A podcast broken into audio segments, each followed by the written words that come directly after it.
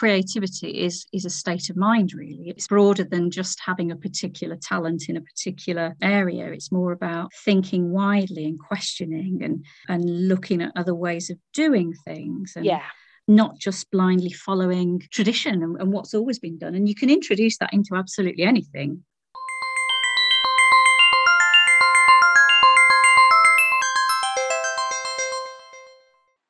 Hello, and welcome to this week's episode of the Little Spiral podcast with me, Tracy from Sun Spiral. I'm really excited about the topic for this week, which is creativity. We're obsessed with creativity here at Sun Spiral and the importance of seeing things from a different perspective and just trying new things and taking a new point of view, which is what we feel creativity is.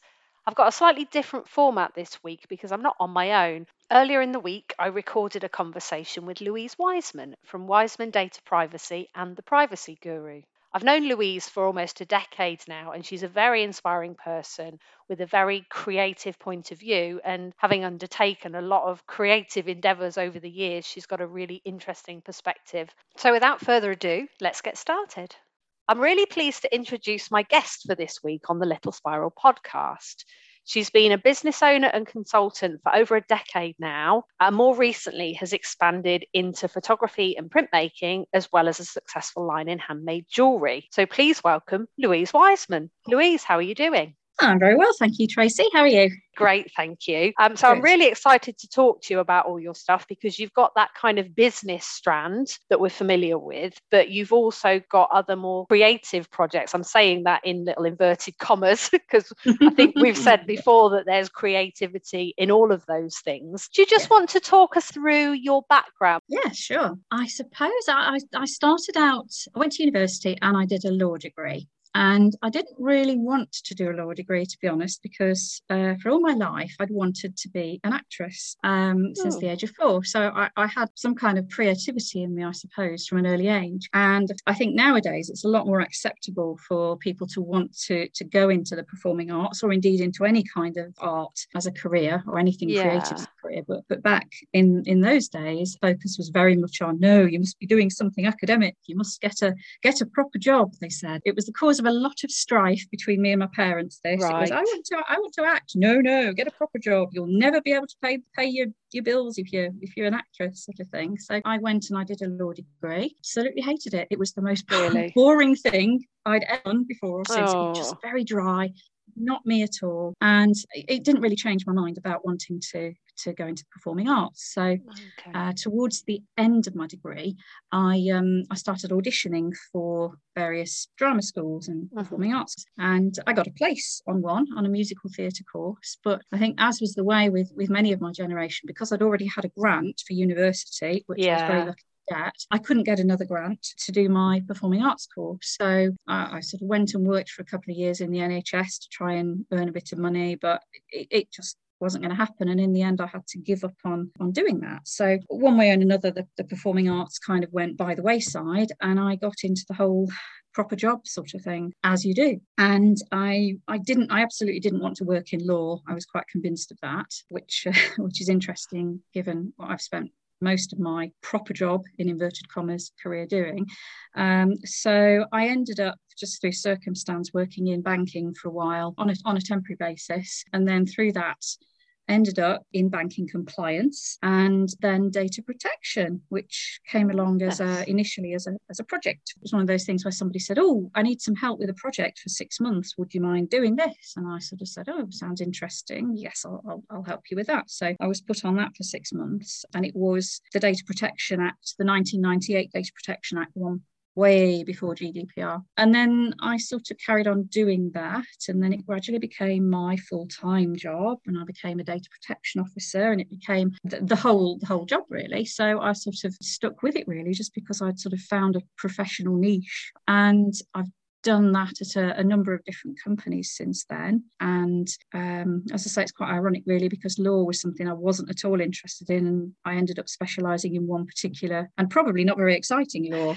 Uh, so, yeah. Um, You know? Well, I was gonna I was gonna jump in and ask you, did you traditionally feel that what you did within data protection was like the antithesis of creativity? Or did you find that creative thinking helped you in that role and that field? Well, initially I suppose I just found it really stifling because right. I, I don't really have that sort of a brain. I have a more creative brain, a more sort of curious mind, a bit more of a butterfly mind, really. I kind of like to flip from one thing to another. I, I don't really like being bogged down in a lot of detail. Mm. And I found I was having to force myself to be during my working hours, right. having to yeah. do something that's traditionally very, very serious. And, you know, mixing with other people in, in that profession as well. I mean, it's better nowadays, but in those days it was grey men in grey suits. Data protection officers, not really people you want to get stuck stuck in a corner with at parties. stuck in way. the lift with, yeah.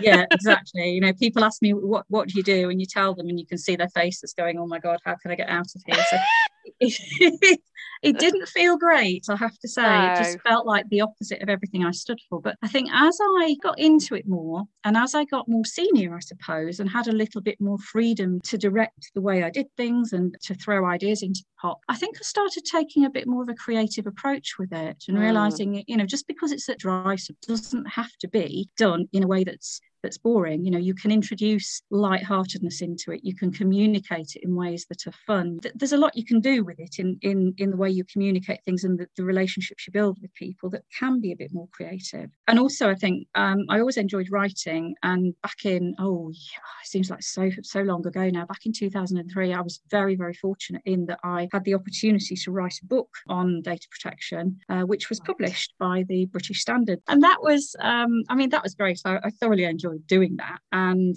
I think that kind of helped me to realize that actually you can introduce a bit of creativity here. And yeah. on the back of that, I did a few articles occasionally here and there for some data protection publications, which again don't tend to be the most exciting of reads, but it's fun to write for them and perhaps write in a way that's maybe a little bit more interesting, more light-hearted. You said that you felt that you were stifled within that environment. Did you feel yeah. that you needed to poke holes in that, or did you mm. find that it was just something that as you got more sort of experienced, you knew where the borders were and where you could be a bit more creative? Creative? Yeah, I think a little bit of both. I did start to be a little bit more creative in the way I, or in the things I suggested and the way I presented things. Mm-hmm. And also, I began to realize that this working life was not for me. It, it didn't fulfill me. It didn't, it, it didn't really sit with who I am. And I needed to make some changes, but I didn't really know what or how because you get so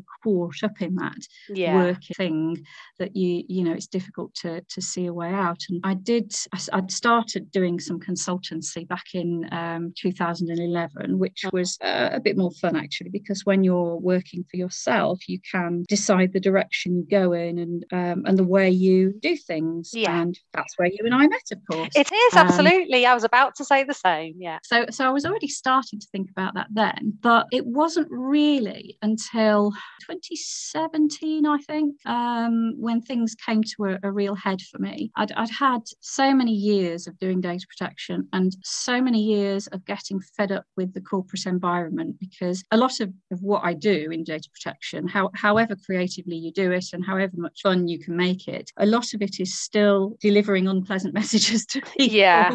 um, or telling people that there's a risk here or that's the thing they want to do is, you know, is potentially going to, you know, be, be problematic. And mm-hmm. it gets very wearing and all of those things were kind of coming to a head for me. I worked in a couple of places places that weren't particularly nice to work in. And I was just thinking, oh, I need, I need to escape really, but didn't know how. And then I was made redundant uh, unexpectedly. And that sort of gave me the time to think, oh, what do I do now? And I had, I had a bit of time. I, I was lucky, I suppose, in that I didn't have to rush to find a full time job. Mm-hmm. So that was the point at which I sort of really started to to build my own business. Really, so I started to really build the data privacy side of things because that's the side that brings the money in mostly. So I decided to kind of set up two brands because I decided there were two markets that I could appeal to and they were very different. So I set up a company called Wiseman Data Privacy, imaginatively named, for consultancy to larger businesses, really, a more traditional consultancy approach, I guess. And I set up the Privacy Guru, which I aim at small businesses, mainly sole traders and mm-hmm. creatives. makers and and anybody really who, who's just sort of a, a very very small business and needs a bit of privacy advice. Yeah, uh, and they both both those brands kind of have a similar ethos in that I do believe that consultancy should be straightforward and simple. It shouldn't be about mm. blinding people with science and scaring them off with graphs and making work for yourself, you know, because it gets it has a bad reputation, which is not wholly undeserved, I have to say. and, and I wanted to take a more honest approach to it. I was able to take, I guess, a little bit more of a creative approach to that. Mm.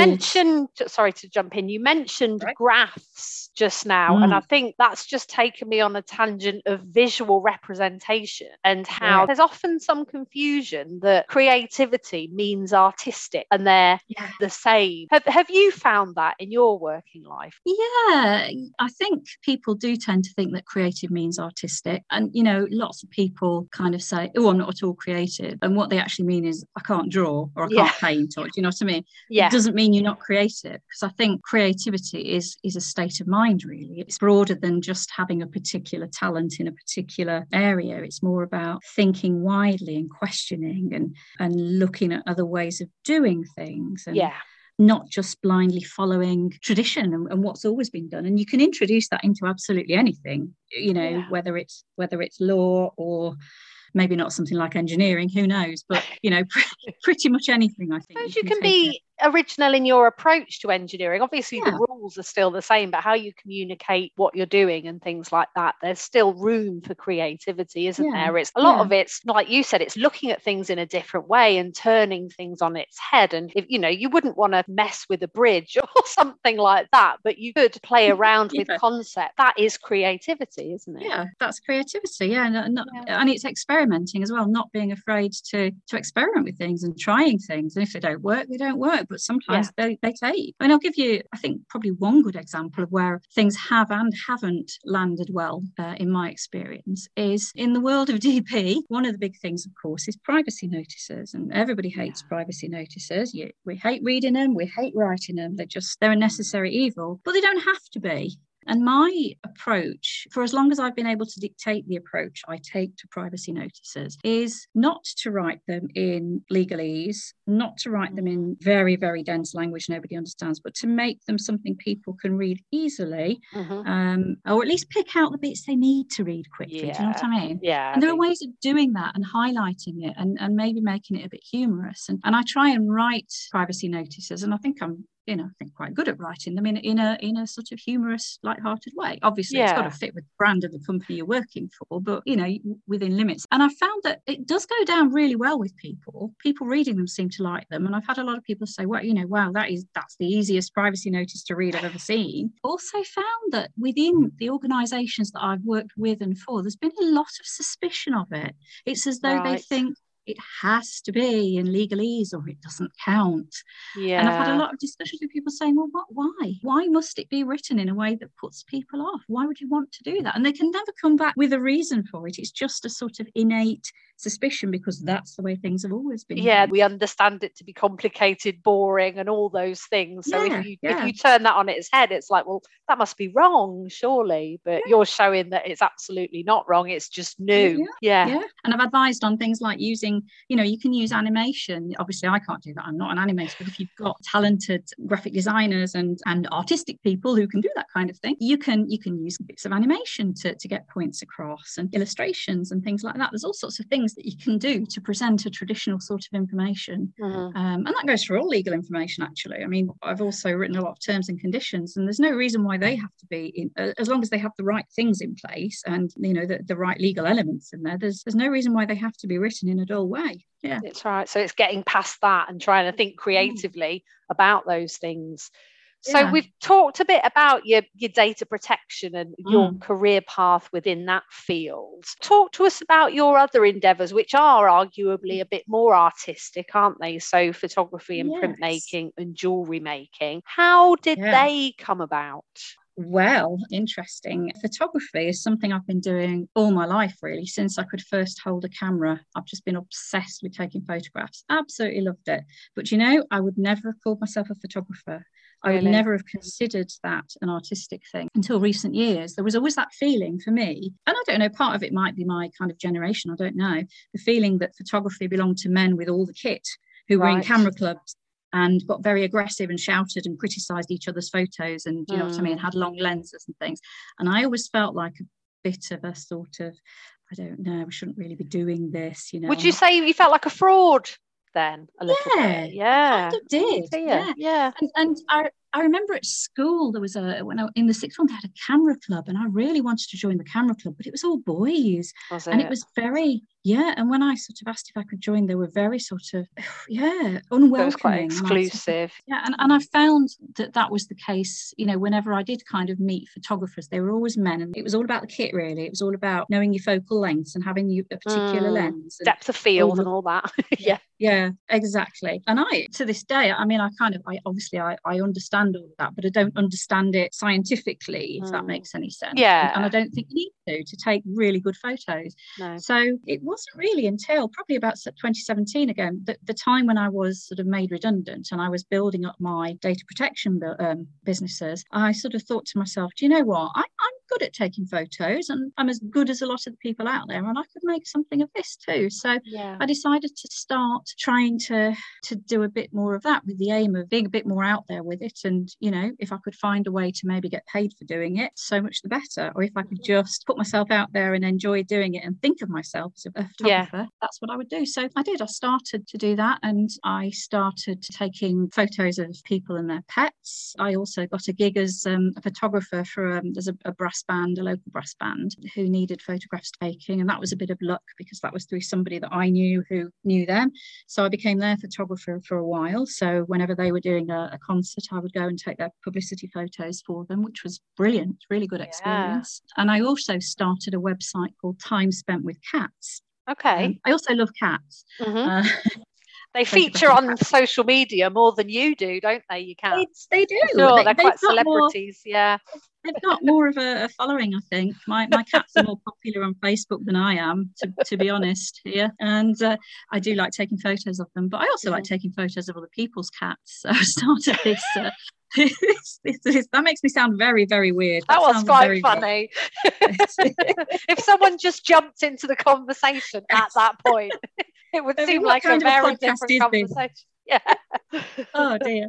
So um, I started this website, and it was purely because, again, I guess I was starting to feel creative, uh, feel like I want to do something just for pleasure as well. And you know, photography, cats, meeting people, meeting nice people with cats, and taking photos great, what could be better? So I started just going and meeting people, interviewing them about their cats, taking photos, and then writing it up on my website. And that was going quite well. And then, of course, the pandemic came yeah. um, and, and, put a stop to it. So that was that. I do intend to revive that at some point um, now that we're moving again. So you'll have to put the link out there. I will do, definitely. Yeah. Get in touch. So that kind of made me feel a lot, I don't know, I suddenly felt a lot less scared to call myself a photographer. I think I started at that point to realize that I was actually creative, even though I wasn't an artist in a traditional sense, in that I can't draw draw because I genuinely can't draw. And doing jewellery making as well. I started making silver jewellery about eight years ago now, nine years ago, maybe something like that. Yeah. Um, and again, the same period of time, I had more time to think about that. And I realised that a lot of people said, Oh, do you sell those anywhere? And, and a couple of friends had asked me to make things for them. So I'd sort of already done some commissions and, and things. Um, so I set up a website um, and an Etsy shop for my jewellery, which was kind of another string to the, the creative thing. So that's going well. And I also sell uh, some of there's a gallery in Derby that has some of my jewellery as well. So sell wow. some there. Fantastic. So it's almost like you've started off letting a little bit of creative energy seep through and that kind of snowball, hasn't yeah, it? So it's almost it really like has. perpetuated yeah. itself. You've allowed yourself to think, I am actually a creative person. Yeah. And the more you've thought that and taken action based on that, the, the more and more your confidence in it's grown. Yeah, it really, it really did snowball. Because then, of course, I discovered printmaking and, and I brought that on board as well. Yeah. Um, so yes, the, the, minute the minute you let one thing in, it all yeah all rushes in and it sort of takes in, over. And, it? Do you ever have off days? I mean, it sounds like there's a lot of peaks there. Do you ever have troughs when you're lacking the creative energy that you need for a project? oh yeah, all the time, plenty of those. I do have some days when I'm really, really buzzing with ideas and and productivity, but there are plenty of days when I just I don't feel inspired, I don't feel motivated. I don't Yeah. And what do you um, do to try and pick yourself up? Have you got any sort of tips or techniques that, you know, anyone who's struggling to find their creativity could could have a go at? Um, I think one of the things that I've learned, which I've, I've never really been very good at, but I'm getting better at, is just kind of being kind to yourself. So if you if you do have an off day or an off week, it doesn't mean that that's the end of your creativity or your productivity. It just means it's a week when maybe you've got other things on your mind or for whatever reason you're just not feeling it. It will come back again. Always does. Another thing is, I suppose, that I found there is a benefit for me, at least, in having so many different things on the go. Because if I'm feeling uninspired in one area, I might still be feeling inspired in another area, and that can kind of pique my interest and get me going again. Yeah. So for me, having a lot of things on the go is really good because I've got that sort of butterfly mind. I appreciate it doesn't work for everybody, but there's always something usually that I'm still feeling okay about, even if I'm feeling grumpy about the rest of it. The thing that I've, I think, found most helpful is you just have to let yourself jump into things, really. Don't put up barriers. So if something comes along and you think, oh, I'd quite like to try that, but just do it. You know, Yeah. nothing to lose. Just um, have a go. What's the worst that can happen? yeah You so know, try and say yes to things like i guess Yeah. Even if i mean like you, you mentioned doing photos for a brass band you might kind of think logically but i don't know anything about brass bands so i'd never Yeah. be able to reflect them well but you Yeah. obviously took the opposite approach and thought "Do you know what Yeah. i'll i'll give it a go Yeah. why not I did. I, I mean, the first time I did that, I don't, I'd never photographed a brass band before. I, I just, yeah. I, and I kind of thought, oh, how am I going to do this? I just went and did it, and it worked out fine. And you know, and that will that gives you more confidence then. But if you don't, if you don't say yes and you don't give it a go, then you will never know whether you could have done it. Mm. fantastic so you've got so much going on what what's next Yeah. for you what does the next kind of year or so look like Oh, that's a very good question.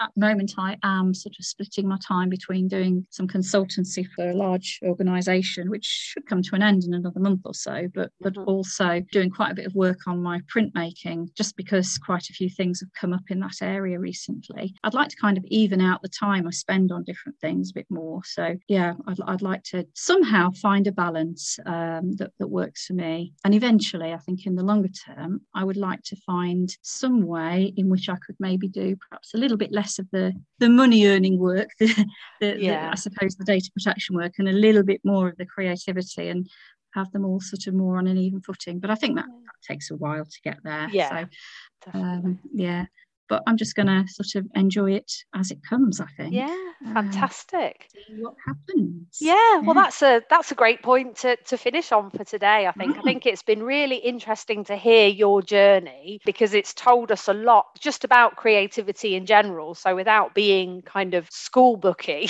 you know, we've managed to talk in a lot of detail about creative energy and creativity, how to develop it, how to use it, and and I think what you said about just saying yes to things and just having a Mm. go and not worrying too much. I think that's a really, really great takeaway for today. Yeah. So thank you so much for your time today, Louise. Um. It's been it, been, it's been really helpful. Thank you. So I'm going to put a link on the page so that anyone who's interested in any of Louise's businesses can have a look. There'll be links to the data protection page, but also to the photography, the printing, the cat stuff, and the jewelry making as well. So lots going on. I'm so grateful to Louise for her time. She's such an inspiring person, really just just getting on and being creative, not necessarily sort of bragging about it, but just quietly getting on with that thing of looking at everything in a different way. It's not just about being artistic, it's about problem solving and coming at things in an unusual capacity. So it's been really great to talk to her.